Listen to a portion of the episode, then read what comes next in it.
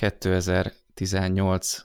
április 6-a van péntek, és ez itt a HVS Weekly újabb adása, a HVS Week is hobbi podcast kiadása műsora. Én Asztalos Oliver vagyok, és itt van még velem. Lács Ferenc. És Gálfi Csaba. Hát ezen a héten meglehetősen sok hír látott napvilágot az Apple-lel kapcsolatban, úgyhogy úgy döntöttünk, hogy az adás nagyobb részét ezeknek szenteljük, ezeket próbáljuk kivesézni, és hát a, a legnagyobb jelentőségű az kétségkívül az, hogy gyakorlatilag már hivatalosnak vehető, hát még nem hivatalos, de az Apple elmúlt pár éves gyakorlatából már sejteni lehet, hogy ez egy ilyen szándékos kis megszelőztetés, hogy az Intel processzorokat saját tervezésű egységekre váltják 2020-tól kezdődően, legalábbis erre utalnak a plegykák, hogy körülbelül két év múlva kezdődik ez a folyamat élesben is, tehát akkor jelenik meg az első saját processzorral szerelt meg, hogy ez milyen meg lesz MacBook, vagy, vagy iMac, vagy bármilyen más PC, azt egyelőre nem tudjuk, viszont az, az már gyakorlatilag készpénznek vehető, hogy a, a szakítás az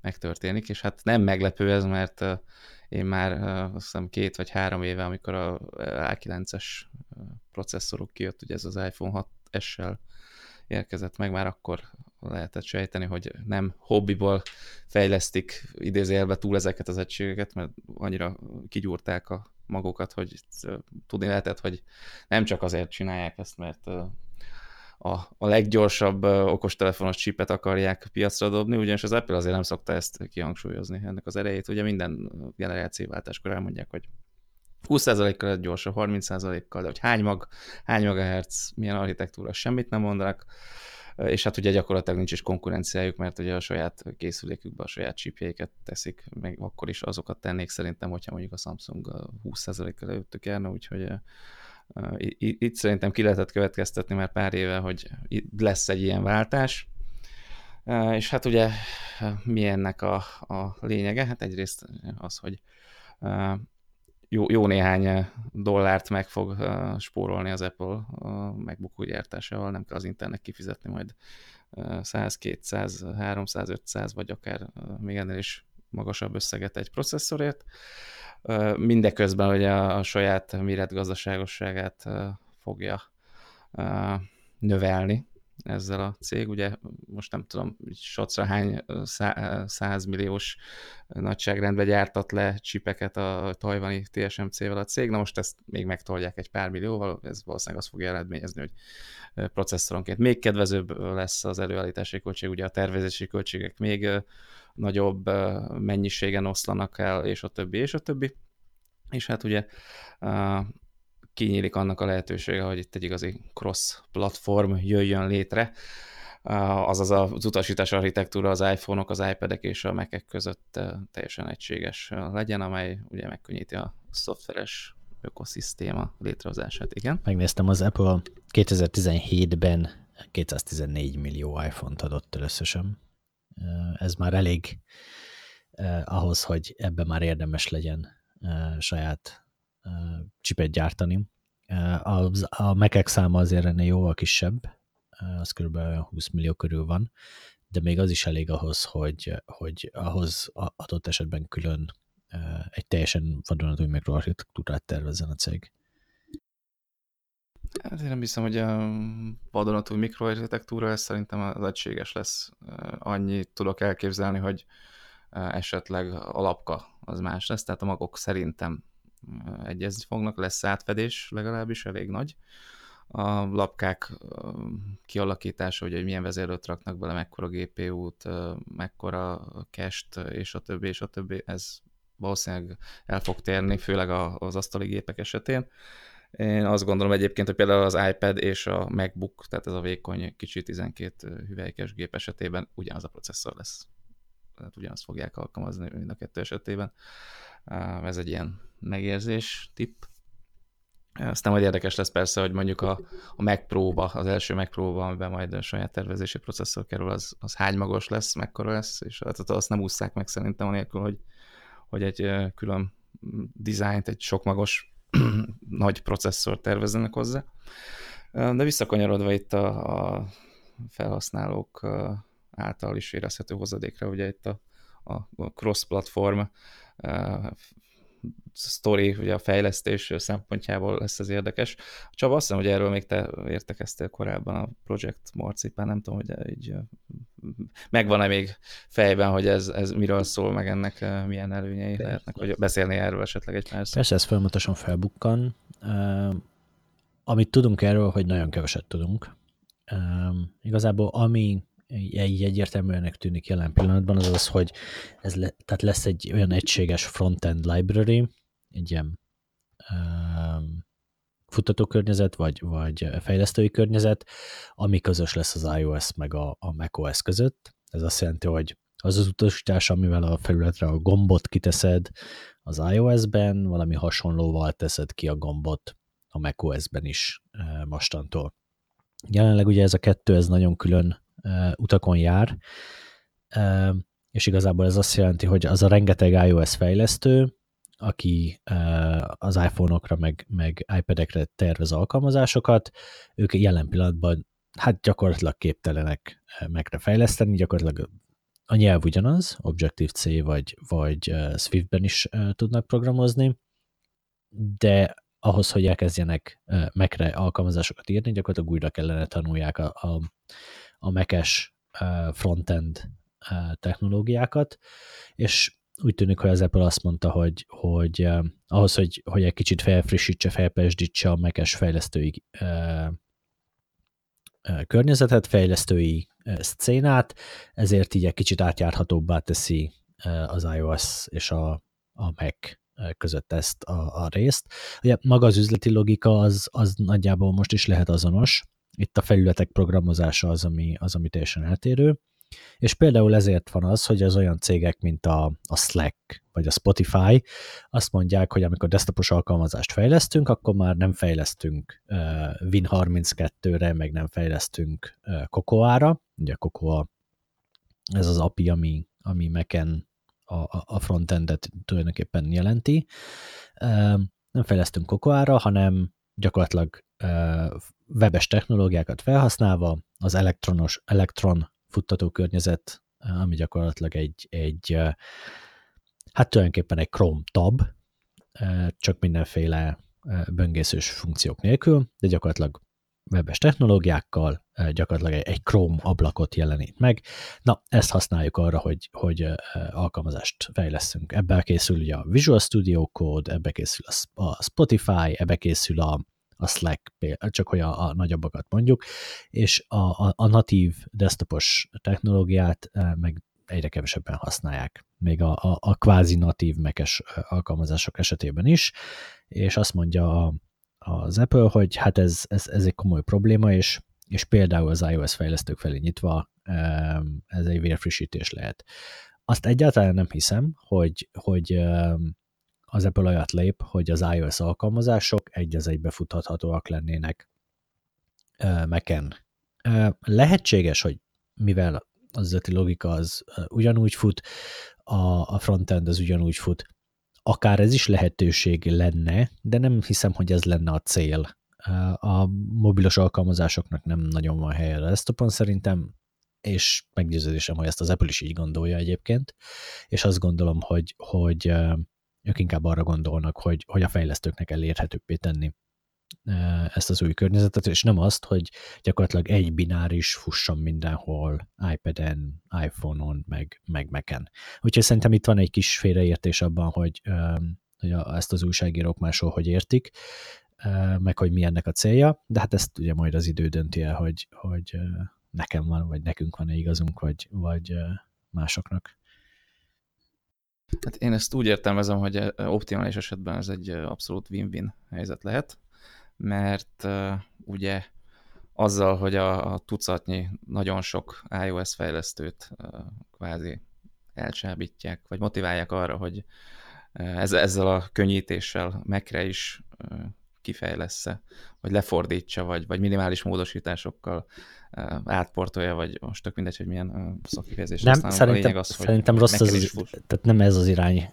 Én pont az ellenkezőjét állítom, tehát hogy ne portoljál meg, ne, ne újra fordítsd, hanem teljesen ellenkezőleg építs desktopos alkalmazást, de építs desktopos alkalmazást, ugye a, user interface guideline-ok, aminek alapján kell tervezni ezeket az alkalmazásokat, mekkorák kell legyenek a gombok, mekkorák a betűk, mekkora a, az információ gazdasága ennek a felületnek, az teljesen eltér a Mac-en, és emiatt csinálj mekes alkalmazást, csinálj olyat, ami a mekes User Interface Guideline-nak felel meg, de használd azokat az eszközöket, amit egyébként iOS-en is használsz. Azt nem hiszem, hogy azt mondaná a, az Apple, hogy ne fejlesz új alkalmazást Mac-re.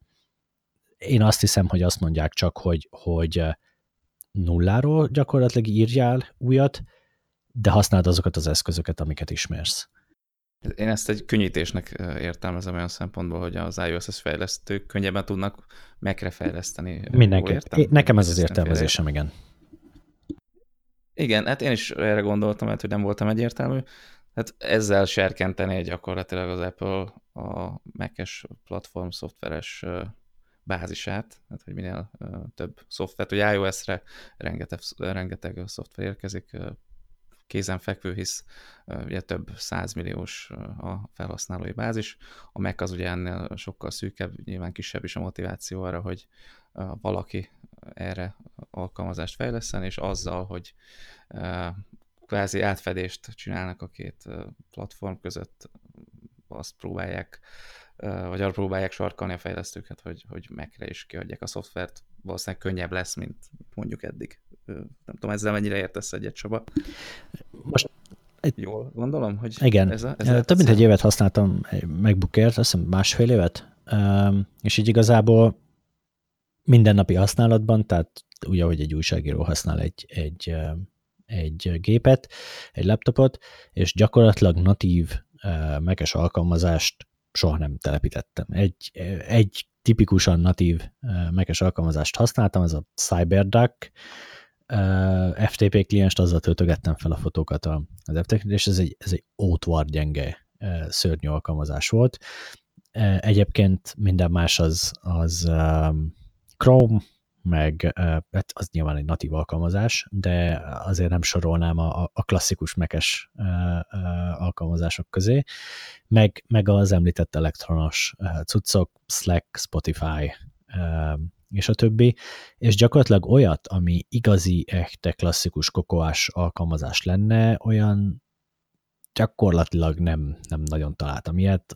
Az App Store-ból, a Mac-es App Store-ból soha nem töltöttem le appot, pedig többször szétnéztem, tehát ugye nyilván legalább az intellektuális kíváncsiság hajtott, hogy szétnézzek ingyenes alkalmazásokat, fizetős alkalmazásokat nézegessek onnan, de, de így igazából semmi. Office-t használtam rajta, ami hát gyakorlatilag függetlenül attól, milyen platformot használ, az egy kvázi köztelező, Gimpet, de az gyakorlatilag egy az egybe egy port, semmilyen kokoás megoldás nincsen nagyon benne.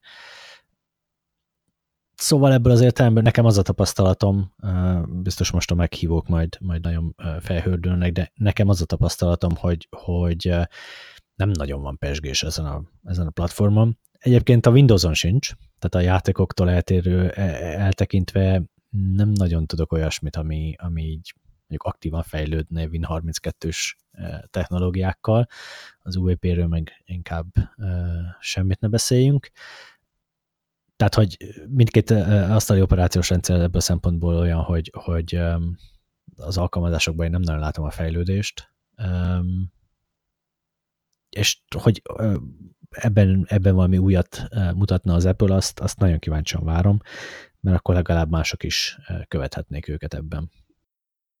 Igen, és akkor ennek a része lehet a már említett utasítás architektúraváltás, és ugye, hogy ne csak mondjuk a fejlesztői eszközök legyenek hasonlók, hanem az architektúra is, ezzel is megkönnyítve mondjuk a fejlesztők dolgát, az optimalizálás szempontjából, és akkor kanyarodjunk szerintem egy kicsit vissza ez a Intel-Apple várható szakításhoz. Ugye ezt a jól informált, rendszerint jól informált Mark Gurman, ő a Bloombergen szokta publikálni cikkeit, jelentett. Róla annyit kell egyébként tudni, hogy őt 22 évesen vette fel a Bloomberg, és ez mindössze két évvel ezelőtt volt ő egy annyira, annyira jól, jó összeköttetésekkel rendelkezik az Apple-nél, hogy gyakorlatilag amit ő leír, az gyakorlatilag tekinthetjük kvázi hivatalos Apple szivárogtatásnak. Nem nagyon szokott ő tévedni. Szerintem most sincs erről szó. Na de akkor kicsit latolgassuk ennek a lehetséges vonzatait, meg hogy hová vezethet ez. Hát ugye saját processzor, ez annyit fog jelenteni, hogy az Apple-nek olcsóbb lesz vélhetően, hosszú távon legalábbis mindenképpen adott konfigurációt, adott meket összeállítani. Nyilván ez az árban nem hiszem, hogy meg fog mutatkozni, nem úgy ismerik az Apple-t, mint aki erre játszan, sokkal inkább ugye a profit növelése. Na meg hát ugye itt a hozományok, például a saját mikroarchitektúrával, vagy a saját processzorral beépíthet majd olyan képességeket, amihez jelenleg koprocesszort kell betegyen a, mit tudom én, több száz dollárért megvásárolt Core i7 mellé. Ugye a MacBook Pro-kkal érkezett tavaly egy saját fejlesztésű T1-es chip, ami ez egy ARM fejleszt, vagy ARM architektúrára épülő Apple által tervezett kis csipecske, annyit tesz, hogy ugye az új lenyomatos azonosítást, ez az a Secure Enclave, amiben az új lenyomat adatait tárolja el biztonságosan a rendszer, ezt kezeli, illetve a következő generáció, ami elvileg a, a most, vagy legalábbis a közeljövőben megjelenő megbukokba érkezik, az már a PowerNap funkciót fogja vezérelni, ugye ez a, a ilyen mély alvásból időnként felkelés, hogy a leveleket letöltse, nem tudom, hogy ennek igazából mekkora létjogosultsága van, szerintem nem sok, de most nem is ez a lényeg, hanem hogy jelen állapot szerint ahhoz, hogy az Apple ilyen funkciókat beépítsen, az Intel processzor mellé egy saját kis csipet is be kell rakjon. Na most azzal, hogy saját kezébe veszi a processzor tervezést a cég, ez megszűnik. Tehát innestől kezdve egy chipbe saját szája íze szerint alakíthatja ki ennek a, a architektúráját, és akkor akár olyan funkciók is bejöhetnek, amik mondjuk eddig a x86-os gépekben, Lenovo, HP és a többi, és a többi nincsenek meg, és így differenciálhatja magát. Arról nem is beszélve, hogy én itt azért látok egy reális esélyt arra, hogy az elmúlt évek Apple processzor fejlődése mentén akár még az Intelt is be tudja előzni hatékonyságban, vagy akár teljesítményben is, azért tényleg bitang kegyetlen tempót diktált az Apple, 40%-okat lépett előre sebességben. Generációkról, tehát most itt A9 és A10 között, ugye az iPhone 6S és iPhone 6, illetve iPhone 7 között, bocsánat, 40% volt a különbség, ugye ez a mikroarchitektúra plusz a magasabb órajel, akkor itt tavaly szeptemberben jött az A11, ugye ez az iPhone X és az iPhone 8, itt ilyen 25 ot lépett előre. Most összehasonlításképpen az Intel 8 év alatt 35-40, tehát 8 év alatt 35-40 ot lépett előre IPC-ben, tehát ez az azonos órajel, azonos maxám mellett. Oké, okay, itt az Apple az uh, órajel, az órajelt is beleveszi, de ennél azért jóval jóval többet fejlődött az Apple, persze mondhatjuk azt, hogy volt honnan feljönni, hát tényleg volt honnan, mert azért mondjuk 2010 környékén még az Intel közelébe se volt, de én úgy érzem, hogy, hogy nem fog elhagyni ez a, fejlődési görbe, vagy nem fog lebukni. Baromi sok pénzt ölnek belőle, ugye hát van honnan a éves, mennyi? 200 millió iPhone? Annyit mondtál, ugye? Hát abból azért bőven bőven bejön annyi, 210, hogy ja. csúcsra lehet járatni a mikroarchitektúra fejlesztést, és hát ugye ezzel szemben az Intel mit csinált az elmúlt pár évben? Hát gyakorlatilag semmit.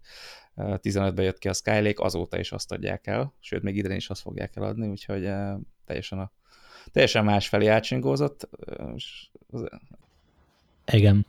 Én azt mondom, hogy, hogy igen, az biztos, hogy a teljesítmény potenciál az mindenképpen egy roppant érdekes terület lesz, tehát hogy az Apple arra fogad, hogy, hogy ők tudnak ütősebb csipeket gyártani, de nem ebben érzem egy egyébként a, stratégiai döntésnek a, a létjogosultságát, hanem abban, hogy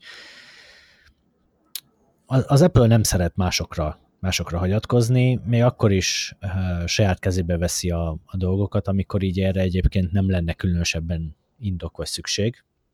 Lásd mondjuk a, a, a GPU uh, megoldások uh, oldalán.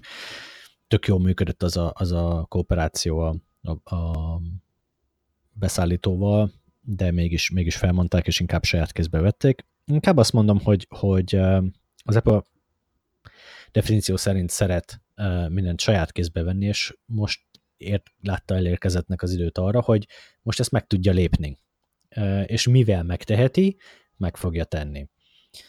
Még hozzávenném ehhez azt is, hogy, hogy ugye 2007-ben, 2008, nem, 2007-ben állt át a, a, az Apple, Apple X86-ra. Nem, az Apple 2006-ban vagy 2007-ben állt át X86-ra, és akkor azért állt át, mert az IBM, aki korábbi beszállítója volt, máshová tette a stratégiát. Az IBM a Power-rel elment a szerveres igények irányába, és gyakorlatilag kikerültek a, a, a product roadmapből, tehát a, a tervezett termékek közül egyszerűen kikerültek azok a csipek, amik mondjuk egy laptopban teljesíteni tudnának. Asztali gépekbe való még maradt, gyakorlatilag a szerveres csipek azért ott még, ott még elég jó hely tudnak állni, de olyan, ami egy, egy MacBookban normálisan tudott volna, tehát normális teljesítmény szint mellett normális teljesítményt normális fogyasztás szint mellett normális teljesítményt tudott volna adni, olyan már gyakorlatilag nem volt az IBM birtokában, ezért gyakorlatilag rá is kényszerült az Apple erre a váltásra. Most is valami ilyesmit látok. Én azt látom, hogy, hogy a stratégia, stratégiai oldalon egyszerűen az Apple borzasztóan elégedetlen azzal, ahová az elmúlt pár évben a, az Intel tette a, a fókuszt. És ehhez egy picit tegyük magunkat az Intel csizmájába, és tegyünk pár lépés benne, tehát hogy gyakorlatilag leigázták a szerverpiacot, 90% fölötti részesedés, leigázták a, az asztali piacot, leigázták a notebook piacot, mindegyiknél egyenként is 90% körül részesedéssel rendelkezett a cég, és akkor innentől fogva nyilván nyílik a blende, mik azok a területek, amiket le lehet még igázni, és mik azok a területek, ahonnan veszélyeztethetik ezt a dominanciát. Hol vannak azok a területek, ahol megerősödhet egy, egy alternatív félvezetőgyártó, hol vannak azok a területek, ahol megerősödhet egy, egy kihívó. És nyilván volt legalább egy ilyen terület, például az, az okostelefonoké, és nyilván a cég gyakorlatilag minden létező fejlesztői erőforrást arra fektetett, vagy abba fektetett, hogy ezt a területet meghódítsa. És ebbe egészen elképesztő erőforrásokat ölt a cég, és ezeket az erőfeszítéseket teljes és totális kudarc koronázta, gyakorlatilag egy tapottat sem tudott a cég mozdulni a, a mobilos piacon, és amitől rettegett a cég, az be is vált, megerősödött annyira a TSMC, megerősödött annyira a Samsung, mint félvezetőgyártó, hogy gyakorlatilag az Intel-lel, ha nem is tökéletesen azonos minőségű, de azzal összemérhető minőségű félvezető technológiát tudott letenni az asztalra, és másfél milliárd éves okostelefon piacon gyakorlatilag úgy tudja szétteríteni a saját félvezető gyár, gyárának az árát, a befektetésnek az árát, hogy, hogy versenyképes tud árban is lenni az Intel-lel. És ez csak azt mutatja, hogy az Intel joggal rettegett attól, hogy, hogy, hogy valahonnan kívülről érkezik majd egy kihívó, és nem véletlenül nem az a, a desktop csipekkel, meg a, a notebook csipekkel foglalkozott az elmúlt pár évben. Oda annyi erőfeszítést tett, amennyi feltétlenül kötelező, de ezen kívül gyakorlatilag semmit. És nyilván az Apple számára ez roppant frusztráló volt, mert ő, mint vásárló, az Intel vásárlója, nem kapta meg azokat a csipeket, amiket akar. És megkockáztatom, hogy, hogy ez a mostani kvázi hivatalos, hát én kvázi hivatalosnak tekintem ezt, hogy ha Mark Gurman megírta a Bloombergben, kvázi hivatalos szakítás létrejön, ennek az az oka, hogy az, a, az Apple a hosszú távon sem lát olyan csipet. Nyilván ők sokkal, sokkal mélyebben bele látnak a, a, az Intel termékterveibe, és hosszú távon sem látnak olyat, amit, ami legyőzhetetlennek tűnne, és ami, ami igazán odabaszósnak tűnne. Úgyhogy úgy döntöttek, hogy itt itt nincs amitől félni, saját kezünkbe kell venni a, a, a fejlesztés ezen a területen is, és, és még egy olyan dolog, amivel függetlenné tudjuk tenni. Igen, egyébként magunkat. itt egy érdekes ponthoz érkeztél, amit én is fel akartam hozni. Ugyebár az Intelnek ez a, a okostelefonos, tabletes kirándulás, ez totális kudarc. Itt uh, több milliárd dollár ment ki az ablakon, anélkül, hogy bármilyen uh, különösebb siker, sőt, hát semmilyen sikert nem értek el, ezt szerintem már így ma nyugodtan kijelenthetjük, és nem is tűnik úgy, hogy a közeljövőben elérnek bármit. Oké, okay, bekerült az iPhone uh, hetek, meg azt hiszem az X-be is az európai modellekbe, meg a, hát azt hiszem az amerikán kívüli modellekbe bekerült modem. Az egy teljesen, az egy teljesen másik történet. Én az alkalmazás processzorokról beszéltem. Teljes mobilos az, az egy más sztori pályafutásokat, pályaf, eddigi pályafutásokat próbálom így értékelni. Tehát így ennyi, ez, ez tekinthetjük egy ilyen apró sikernek, de én úgy érzem, hogy ez se fog sokáig tartani, mert ugyancsak nem hivatalos pegykák szerint az Apple már saját modemen dolgozik. Tehát hamarosan a Qualcomm-tól és az Intel-től is függetlenni fognak modem terén is. Hát ez a vertikális integrálódás, ez, ez abszolút folyamatban van minden téren, és hát visszatérve ugye az Intel számára ez egy totális kudarc, míg az Apple számára gyakorlatilag az okostelefon hozta a felemelkedést, mert hogyha most így ránézünk a, a negyedéves pénzügyi jelentésre, és így kihúzzuk az iPad-et meg az iPhone-t, akkor alig marad valami. Tehát konkrétan az Apple az ma annak köszönheti azt, hogy a, hát azt hiszem a második most a Google mögött, vagy Google, nem tudom, hogy néha változgatják a, a legnagyobb, legértékesebb tech cég címének járó éppen aktuális díjat, de tehát az Apple az ugye az okostelefonokon, okostelefonokon, pontosabban az iPhone-okon mászott fel oda, ahol most van, és hát most ennek a hozadékát próbálják visszaforgatni. A, a, az alapokat jelentő, hogy a, a vállalat gyakorlatilag a múltját vagy történelmét jelentő mekekhez is. És hát nem tartom kizártnak, hogy hogy ebből még születhet akár egy, egy újabb kiugró siker, hogyha ezt a processzorfejlesztési gyakorlatot, meg, meg eddigi, eddigi előrelépést át tudják ültetni a, a mekekhez, és akkor, akkor lehet, hogy itt majd arról fogunk beszélni 3-4-5 év múlva, hogy, hogy a Mac, mint PC, az, a, az, az, az jelenti teljesítményben is a, a mércét, és akkor majd azután fognak futni, sőt, hát még ugye itt az sincs kizárva, hogy ezzel az ARM szekerét lökik meg olyan szinten a PC piacon, hogy aztán majd megy utána a Samsung, a Qualcomm-nak nem kell utána menni, mert az már elkezdte ezt. Azt talán, aztán a, a, az, a, az Apple-nél sokkal hangsúlyosabban be tudja lökni a Microsoft, aki szintén ugyanezt a, a, az irányt pusolja nagyon agresszíven. Ugye a Windows-on ARM az gyakorlatilag a Windows RT óta a menün van, és a Windows 10-nek az új verziója az most már Snapdragon processzorokkal egy az egyben bárki számára elérhető. Tehát olyan laptop, ami ármos processzoron fut, és Windows 10 fut rajta, és azok a, a limitációk sokkal puhábbak, mint ami korábban a Windows RT kapcsán volt, tehát most már desktopos alkalmazásokat is tud futtatni, amennyiben azt a storeból tölti le a felhasználó, és ezt a fejlesztő árma is lefordítja. Tehát például a Microsoft teljes mértékben elvégezte azt a feladatot, amit az Apple feltételezem még csak most végez el, hogy, hogy az egész operációs rendszert felkészítse az ármos futásra ezt a Microsoft azt hiszem 2011-ben vagy 2012-ben jött ki a WinRT, az, az, az azóta működik.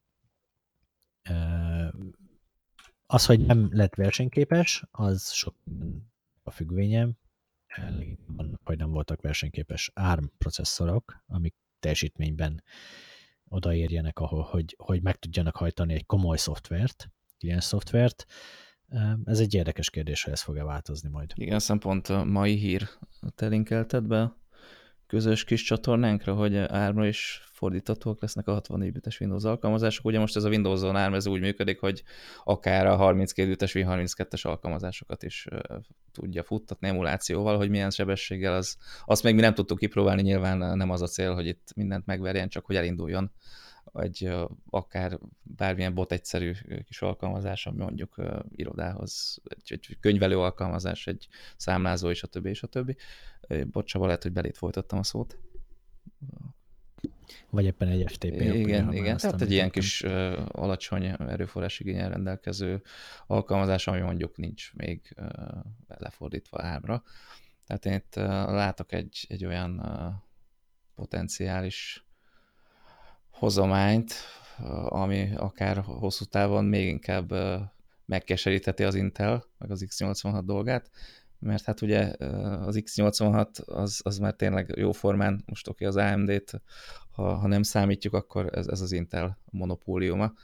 A 90-es években még nagyon sok gyártó épített X86-os processzort, meg chipsetet, tehát ott aztán rendkívül széles volt a paletta, ugye a Texas Instrumentsnek is volt X86-os processzora, a Cyrix-nek, a, UMC-nek, meg még aztán sorolhatnám az ilyen ma már elég exotikusnak tűnő márkákat, hát ez már a, a, teljesen hát egy másfél szereplősre olvad, hogyha az AMD-t is beleszámítom, és hogyha ha esetleg uh, itt az árma meg tudnak kapaszkodni, akkor e, ez a, ez a piac, ez a világ, ez ismét nagyon sokszínű lehetne, ugye Qualcomm, Samsung, MediaTek, Huawei, Apple, és akkor még sorolhatnám, meg hát ugye az árma, igen, meg hát ugye az árma az, az tényleg csak egy tervező cég, ő megtervezi az utasítás architektúrát, vannak mikroarchitektúrája is, nem muszáj ezeket uh, igénybe venni, bárki tervezhet mikroarchitektúrára, illetve az utasítás architektúrára saját mikroarchitektúrát, tehát itt uh, kialakulhatna ismét egy szép sokszínű piac, ez persze még csak álom, de én legalábbis már látok uh, erre egy holovány kis remény szikrát, hogy itt, és persze, hogy ebbe az Intel akár, akár komolyan bele is be, bele is sülhet ebbe az egész ármos terjeszkedésbe, hogy az okos telefonok azok százszerzalékos részesedést képviselnek az ARM tekintetében, és hát és ott most a PC piacon. Meg hát a, a szerverekről még ne is beszéljünk, a Qualcomm ugye ott is próbálkozik a Centrikkel, és most ki is jött egy teszt, ezzel majd szerintem fogunk is foglalkozni, hogy bizony, bizony úgy néz ki, hogy, hogy van, olyan, van olyan szenárió, amikor a, a Centric, ugye ez a Qualcommnak a fejlesztése versenyképes lehet a Xeonokkal szemben.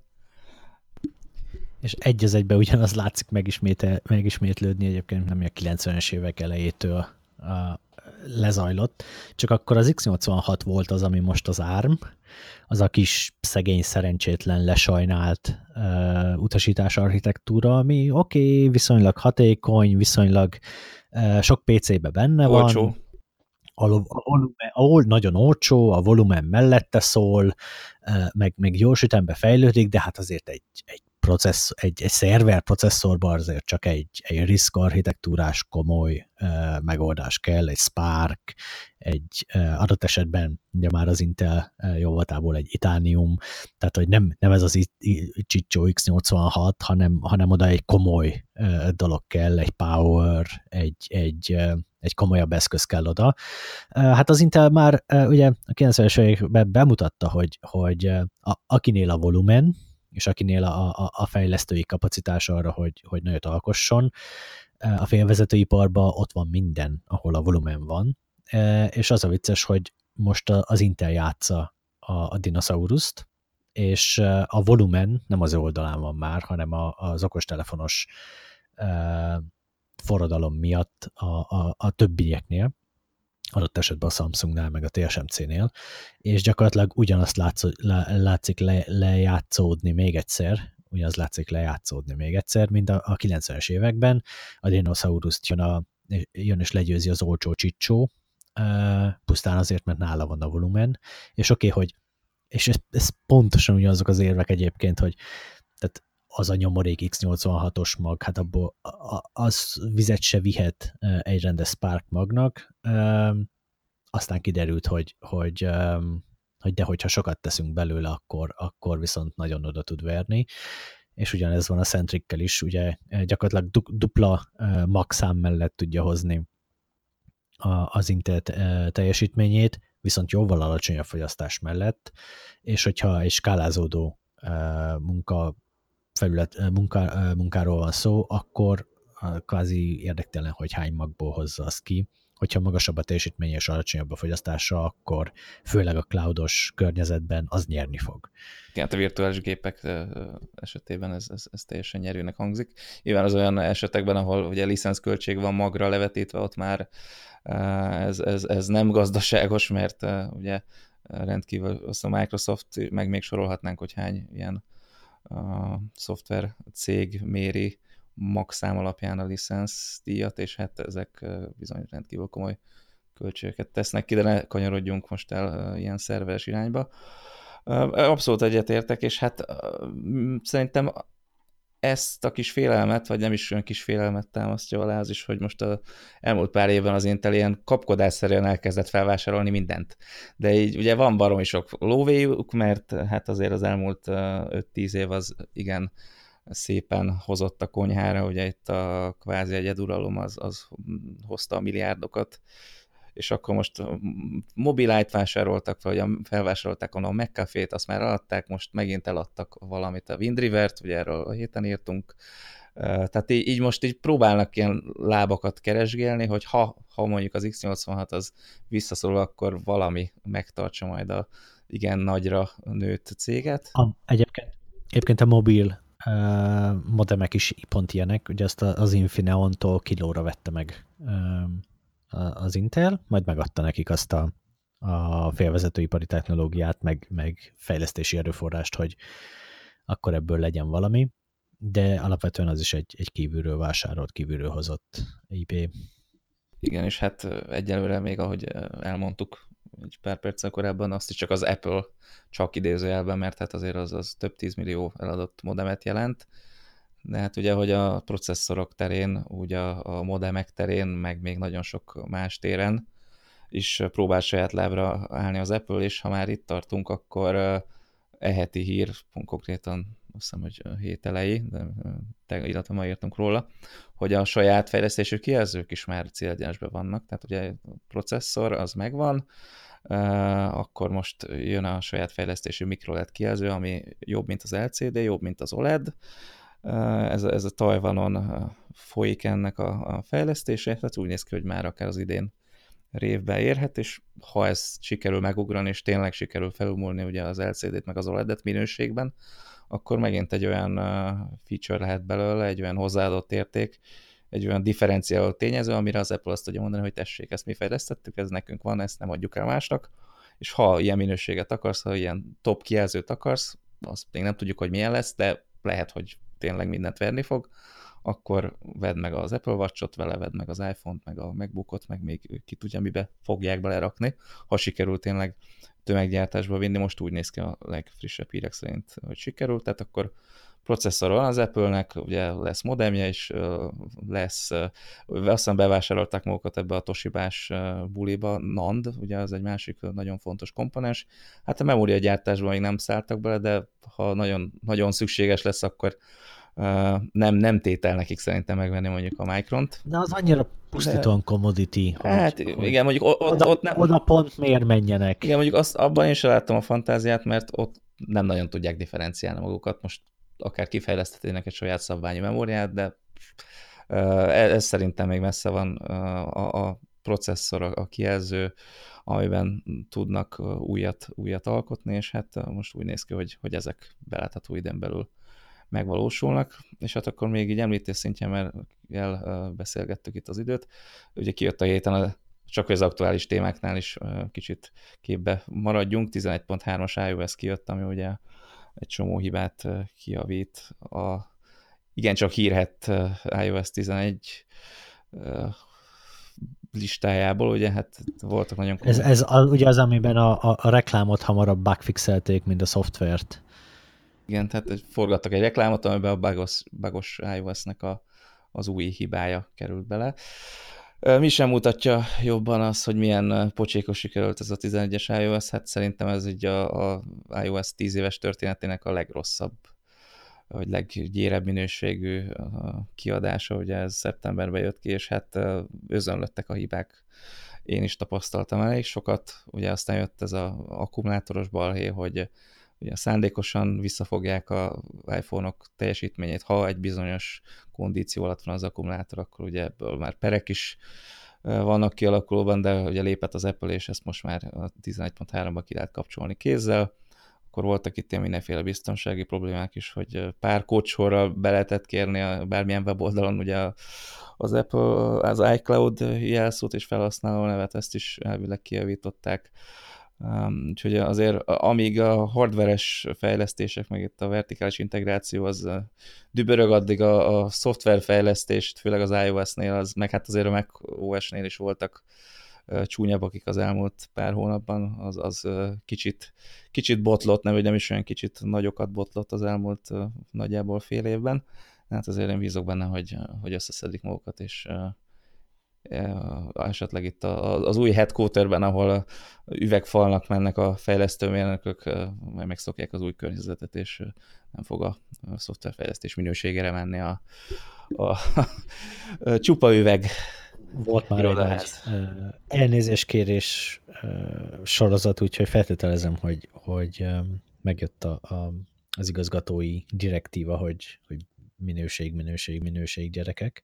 Igen, hát erről is a Gurman írt, hogy teljesen új filozófiát próbálnak bevezetni itt az iOS fejlesztésében, és inkább a, ugye a szoftver minőségét próbálják helyezni, legalábbis az elkövetkezendő egy-két évben a funkciók fölé helyezik, de hogy ennek lesz-e tényleg foganatja, azt majd meglátjuk, ugye ez is csak egy ilyen szivárogtat, csak idézőjelben szivárogtatott. Nekem az volt egyébként még ilyen teljesen VTF, hogy ugye volt ez a, a, az előző sztori, a, a Mac Pro, ami gyakorlatilag a, tényleg azoknak a, a, a fegyvere kvázi, akik, akik a számítógépükből élnek, és gyakorlatilag ez az ő esztergapadjuk, ez az ő e, ezen fejlesztenek, ezen dolgoznak, e, ezen termelik a GDP-t, e, és egy ilyet tudott beígérni az Apple, hogy megnézik, hogy ezek a profik hogyan használják a gépet, meginterjúvolják őket, megfigyelik őket munka közben, és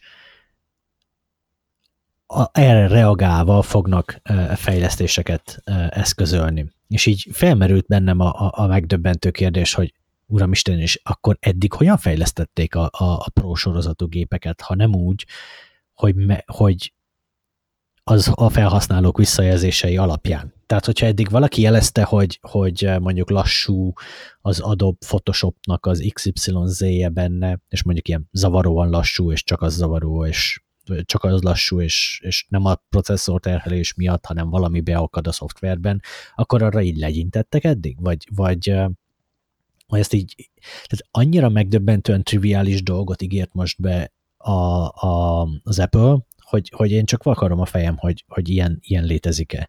Oké, okay, van benne uh, cukormáz, hogy ezeket a, tehát néhány ilyen uh, profi Mac Pro használót konkrétan behív, be uh, felvett az Apple, hogy dolgozzanak az Apple campuson belül, konkrétan abban az irodában, ahol ezt a Mac Pro-t fejlesztik, és ott vágjanak videót, meg, meg használják a gépet, amire akarják, azért cserébe, hogy a fejlesztők néha így átkopoghassanak, és megnézhessék, hogy éppen hogyan működik a, a szoftver, meg a hardware a, a, a profi szoftver alatt.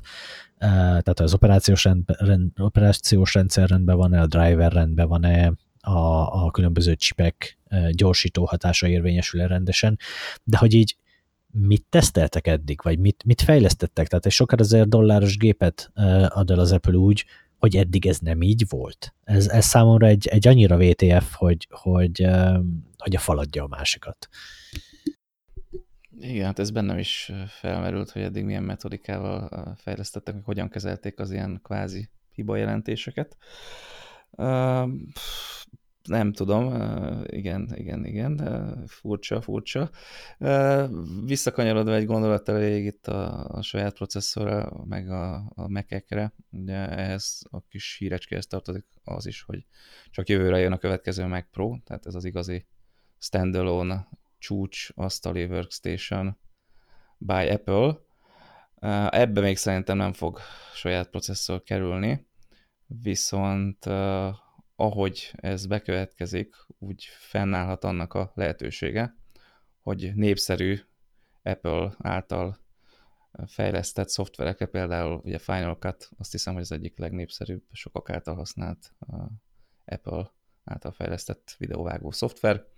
Tehát a saját fejlesztési processzorban mondjuk ennek a Final Cut Pro-nak, vagy nem tudom, Pro a neve? Whatever. Final, Final Cut Pro X, vagy Pro 10. Pro X, igen. Tehát mondjuk beépítenek egy fix, fix funkciós kis egységet a saját processzorba, ami kifejezetten a Final Cut folyamatait fogja gyorsítani. Hopp, és akkor ezzel már is egy igen nagy ugrást tudnak elérni, ugye a processzorfejlesztés, az a GPU, a GPU az eddig is ezt volt hivatott hát a, de, de, de a GPU az egy általános uh, cucc, az, az, az nem egy fix funkciós. Ugye a fix funkciós egységeknek az a uh, nagy előnyük, hogy egyrészt baromi kis helyet foglalnak, baromi keveset fogyasztanak, nagyon hatékonyak, ezt a kettőt ezt rakjuk egymás mellé. Viszont ezért cserébe csak bizonyos műveleteket tudnak gyorsítani, de azokat nagyon. És akkor uh, ezt hogy képzeled, hogy aki Final Cut-ot használ majd, az vesz egy olyan bővítőkártyát, aki meg hát Xcode-ot hát használ, de aki Xcode-ot használ, az, egy, az, az akkor nem kap gyorsulást? Meg aki Photoshopot használ, vagy, vagy Adobe Premiere-t? Szerint, hát szerintem ezt meg fogják nyitni lesz erre egy API, és akkor tessék, lehet használni. Csak azért hoztam fel a Final mert ugye az házon belül fejlesztik, és azt, azt gyorsan, és akár már Igen. mondjuk a... Csak arra akartam rávilágítani, azért a GPU, mert az mindenre bevethető, de hogyha tényleg fix, fix funkciós cuccot tesznek bele, az meg szoftverfüggő lesz, és uh, ugye a Pro meg a, a, a Mac Pro használókban meg az a közös, hogy mindenki egészen másra használja, van, aki rajzol rajta, van, aki zenét szerez, van, aki videót vág, stb. És hogy ezt így egy gyorsítóval nem tudod kipipálni, ahhoz valami általános célú cuccra van szükséged, hogy ez, ez mindenkinek értéke legyen belőle. Igen, hát hogy az általános célú az a GPU, de ugye az kevésbé hatékony, mint egy fix funkciós. Hát ugye ez a pro és kontra. A GPU az biztos lesz szerintem mindegyikben. Mindegyik pro és kontra, az új megsorozat, meg pro és, új meg pro és kontra. De hát most is ez van, hogy az összes rendszercsip GPU-ja mellett, vagy processzorai, processzor magjai mellett, CPU magok mellett vannak fix funkciós egységek, ugye ezzel kódolják a, a, a videókat, kódolás, dekódolás, ugye ennél hatékonyabb megoldás nincs. Meglátjuk, de itt ezzel lehetne itt latolgatni az esélyeket, hogy, hogy milyen irányba viheti majd az Apple a saját processzorának tervezését a mekeknél. Szerintem nagyon jól kiveséztük ezt a témát, aki bővebben érdekelt, vagy kíváncsi, az nézzen rá esetleg a cikkünkre. Most pedig átadnám így laza 48-49 perc után Ferencnek a szót, aki az Apple egyik nagy konkurensének a legújabb termékéről, a Samsung Galaxy S9-ről fog beszélni. Feri, ébren vagy még? Igen, igen, itt vagyok, közben uh, éberen füleltem. Uh, egész pontosan az S9 Plus-ról mesélek egy picit. Ez uh, volt nálunk ugye most uh, tesztelni egy jó hét erejéig. Hát emlékeztek, vagy biztosan hallgatóságból is emlékeznek néhányan az S8 tesztjére. Na, hát akkor ezt a podcastot kéne megkeresni és visszahallgatni, ugyanis nagyon hasonló a két eszköz, azért, azért természetesen is mesélek erről egy picit külsőre, külsőre gyakorlatilag teljesen ugyanaz a, a két telefon, ami egyébként önmagában nem baj, kivéve persze, hogyha az ember csak azért veszi, hogy tök egyértelmű legyen, hogy neki épp a legújabb és legjobb és legdrágább Samsung telefonja van, és ezzel, ezzel fel tudjon vágni. Hát ez, ez már sajnos annyira nem működik, hiszen külsőre lényegében csak annyi a különbség a, a tavalyi S8 Plus és az idei S9 Plus között, hogy az idején már kettő hátlapi kamera van, ezek függőlegesen egymás alatt fölött helyezkednek el, és alattuk van az új lenyomatolvasó, nem pedig a kamera mellett. Ez egyébként egy kicsit, de nagyon jelentős dizájnváltás, hiszen hiszen a kamera melletti új lenyomatolvasót azt, azt nagyon nehéz volt, vagy nem, nem nagyon nehéz volt, de elég kényelmetlen volt elérni, és összetapogattuk közben a kamerát is. Úgyhogy hát mit ad nekünk pluszban az S9? Igazából pontosan azt a a, a prémium, illetve hát, csúcs kategóriát, amit tavaly adott az S8, ugyanez az érzés van most is, csak hát értelemszerűen az S9-el mondjuk egy évvel tovább lesz ez az érzésünk, mintha mondjuk most vennénk egy S8-at, vagy S8 Plus-t. Időtállóság az ami, az, ami lényegében manapság már a csúcs kategóriában a, az évek során egymás után következő telefonokat igazándiból megkülönbözteti egymástól, hiszen ha most összehasonlítanánk a kettőt felhasználó élményben, gyakorlatilag zéró különbséget tapasztalnánk.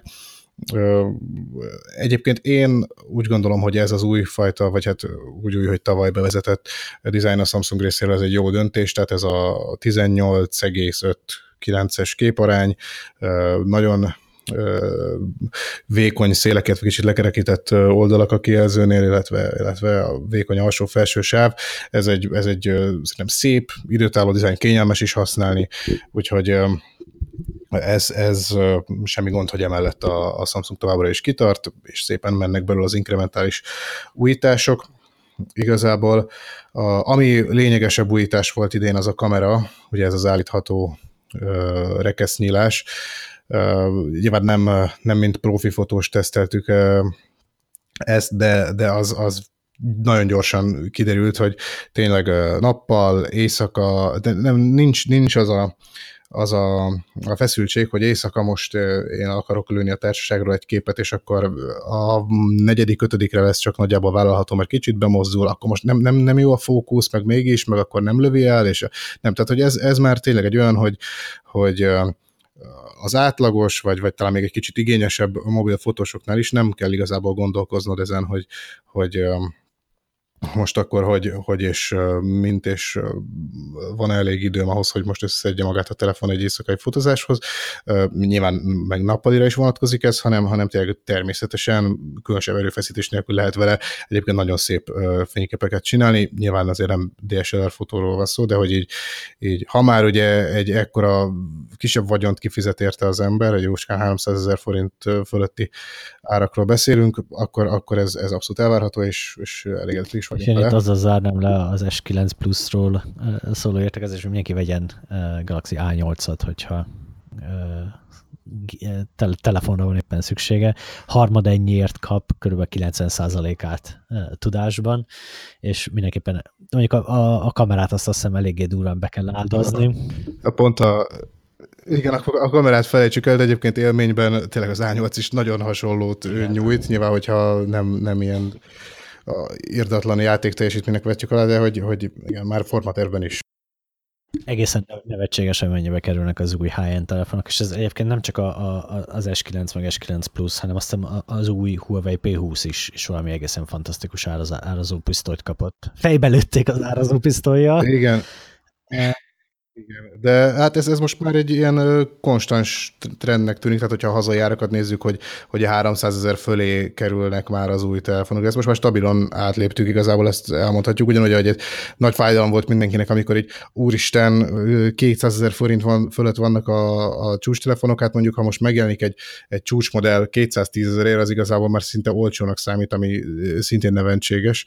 Tehát ebben a világban élünk, ha ezt egyáltalán ugye így életnek lehet nevezni. így van, így van. Uh, Tegnap voltam egy koncerten a Metallicán, és ugye hát a mellettem ülő ismerős Uh, egy azt hiszem Samsung S, talán Galaxy S8 volt, de elfejtettem megkérdezni, és ugye fotózgattuk uh, nekem az iPhone 6 s van, fotózgattuk a, a koncertet, eléggé változó fényviszonyok között, és hát szomorúan tapasztaltam, hogy a fasorval sincs a Samsunghoz képest a, a, az iPhone 6 s a, az ilyen a sötét körülmények a közötti. Az, nem, nem az iPhone-sága, hanem a, a, a régisége az emlék között. Hát rég, igen, de azért, azért szembetűnő, szembetűnő volt a különbség, és hát így kicsit szomorú is voltam, hogy most én nem tudok amúgy nyilván nem túl jó minőségű mobilos képeket csinálni, mert az mondjuk így tudni kell róla, hogy én nem vagyok nagy híve a okostelefonos fotózásnak, de ugye, hogyha más nincs nálunk, akkor, akkor ez egy jó mankó lehet. Hiva volt otthon hagyni a DSLR-t. És akkor még egy gondolatot uh, így hozzáfűzni ez a Galaxy Storyhoz. Ugye januárban írtunk arról, hogy a Samsung az csinált egy rendkívül ígéretes processzort, pontosabban saját processzormagot és utasít, na, mikroarchitektúrát, és hát én ezt nagyon nagy reményekkel és elvárásokkal vártam, majd amikor megjöttek múlt héten, vagy az előtti héten, mindegy, a tesztek, akkor szomorúan láttam, hogy nem, hogy a, a, a, a, az előző generációt nem tudta nagyon maga mögött hagyni, hanem még a Snapdragon 845-öt sem, és hát ugye azt, azt, azt hiszem, hogy a, a Galaxy tulajdonosok, vagy akik követik ezt a világot, tudják, hogy a Samsung az Amerikába a Snapdragon-nal szállítja a Galaxy-t, Amerikán kívülre, meg ugye exynos a saját tervezési a, és most az, az a amerikai helyzet szolgáltatók, szolgáltatók ragaszkodnak a, a, a szolgáltatók a, a Qualcomm-os modem miatt egyszerűen ragaszkodnak igen. hozzá. Igen, és hát most, igen, és most az a helyzet elfent, hogy az Európába szállított Exynos-os modellek jóval lassabbak, érezhetően lassabbak. Az nem égés föld a különbség, de az Anantech-es tesztelőnek én elhiszem a, a szavait, szerinte nem csak a számok alapján, hanem, hanem ugye a használat során is egyértelműen lassabb a Exynos-os. Tehát erről csinált is egy igencsak alapos mély elemzést, amiből kiderül, hogy a az új Samsung processzor szoftveres vezérlése elég csapnivalóra sikerült, úgyhogy még ezen bőven valamit javítani ahhoz, hogy sikerüljen belőle ezt a amúgy benne szúnyadó elég nagy potenciált kiaknázni. Hát akit részletesebben érdekel a téma, az olvassa el az erről szóló cikkünket, akit meg még részletesebben az az Anantech elemzés, amit tényleg fantasztikusan mélyre sikerült. Elképzelhető egyébként, hogy ezt a Samsung szándékosan lassította be, csak egy kicsit túltolták a potmétert? Ugye korábban volt erre az Apple-nél példa, hogy, hogy a két, ugye, két piacra két modemmel szállítják, és ott a gyorsabbat visszalassították a lassú szintjére, hogy, hogy aki iPhone 7-et vesz, az egyféle teljesítményt kapjon, függetlenül attól, Mint ha egyébként a Samsungnál is lett volna erről szól tavaly, pont az Exynos kapcsán, hogy, hogy ugye egy annyival gyorsabb lett a Snapdragonnál, hogy, hogy vissza kellett venni belőle, hogy ne legyen ez, hogy a két piacra ilyen jelentős különbségekkel mennek ki ezek a telefonok. Lehet, hogy kicsit megcsúszott a olló vagy a kés. Hát az biztos viszont, hogy uh, most egy jelentős a különbség a kettő között, és most ugye a, a, a, a alkalmas amerikai verzió javára. Tehát ezen mindenképpen szerintem reszelnie kéne még a Samsungnak ahhoz, hogy na, közel hasonló teljesítményt nyújtsanak. Mondjuk, hogyha én vennék most Galaxy-t, akkor biztos, hogy az amerikai modellt venném meg, szóval se jöhetne. Hogy, ne busul, jön egy, uh, jön egy szoftver frissítés hozzá, és belasítják azt az Exynos szintjére. Igen, hát az lehet, hogy könnyebb, mint a sajátot ráncba szedni. Minden esetre érdekes lesz látni, hogy mit tudnak belőle kihozni, biztos vagyok benne, hogy még lesz szó erről, és elő fogja szedni, ha más nem, akkor ez az Alantekes számomra eddig ismeretlen szerkesztő kolléga. Majd, hogyha ez megtörténik, akkor ismét előveszünk mi is a témát, de addig is búcsúzzunk, és hát kellemes hétvégét kívánok mindenkinek. Én Asztalos Oliver voltam, és még itt volt velem. Gáfi Csaba. És Lás Ferenc. Viszont hallásra. Sziasztok!